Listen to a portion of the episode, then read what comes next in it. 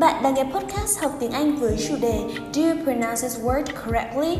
Bạn có thực sự phát âm đúng từ này của dự án Teachers Asia được đăng tải hàng tuần trên nhóm Facebook Học tiếng Anh cho thầy cô. Và trong tập podcast ngày hôm nay chúng ta sẽ cùng tìm hiểu về cách phát âm của từ chaos, có nghĩa là lộn xộn. Đây là một từ mà đa số chúng ta đều phát âm sai. Rất nhiều người phát âm từ này là chaos, chaos. Tuy nhiên vần trong từ này lại được phát âm là k. Và mặc dù những cách viết không hề có a, nhưng trong phiên âm lại có âm tiết a nhá. Và cách đọc chuẩn sai nhất của từ này là chaos, chaos. Và tính từ của nó được phát âm là chaotic, chaotic. Xin chân thành cảm ơn quý vị và các bạn đã dành thời gian lắng nghe podcast. Nếu quý vị thấy podcast này bổ ích thì đừng quên like và share. Mọi ý kiến đóng góp xin gửi về địa chỉ email info@teacherforasia.org. Xin hẹn gặp lại quý vị trong tập podcast lần sau.